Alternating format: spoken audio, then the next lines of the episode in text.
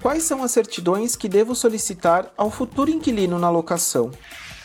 A relação locatícia deve ser feita com todo respeito, assim como acontece na compra e venda. É, a auditoria que deve ser feita pelo corretor, pela imobiliária, pelo locador ou inquilino, deve ser baseada no due diligence, também na locação, isso mesmo. O que é o due diligence? Uma auditoria.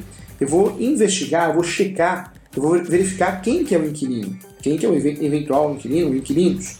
E isso eu faço através das certidões. Distribuidor civil, da esfera estadual, da esfera federal, distribuidor criminal da esfera estadual, da esfera federal, certidões de protesto, consulta na SPC e Serasa e outros órgãos departamentos. Isso é muito importante para que eu consiga é, dar o aval a uma transação locatícia com segurança.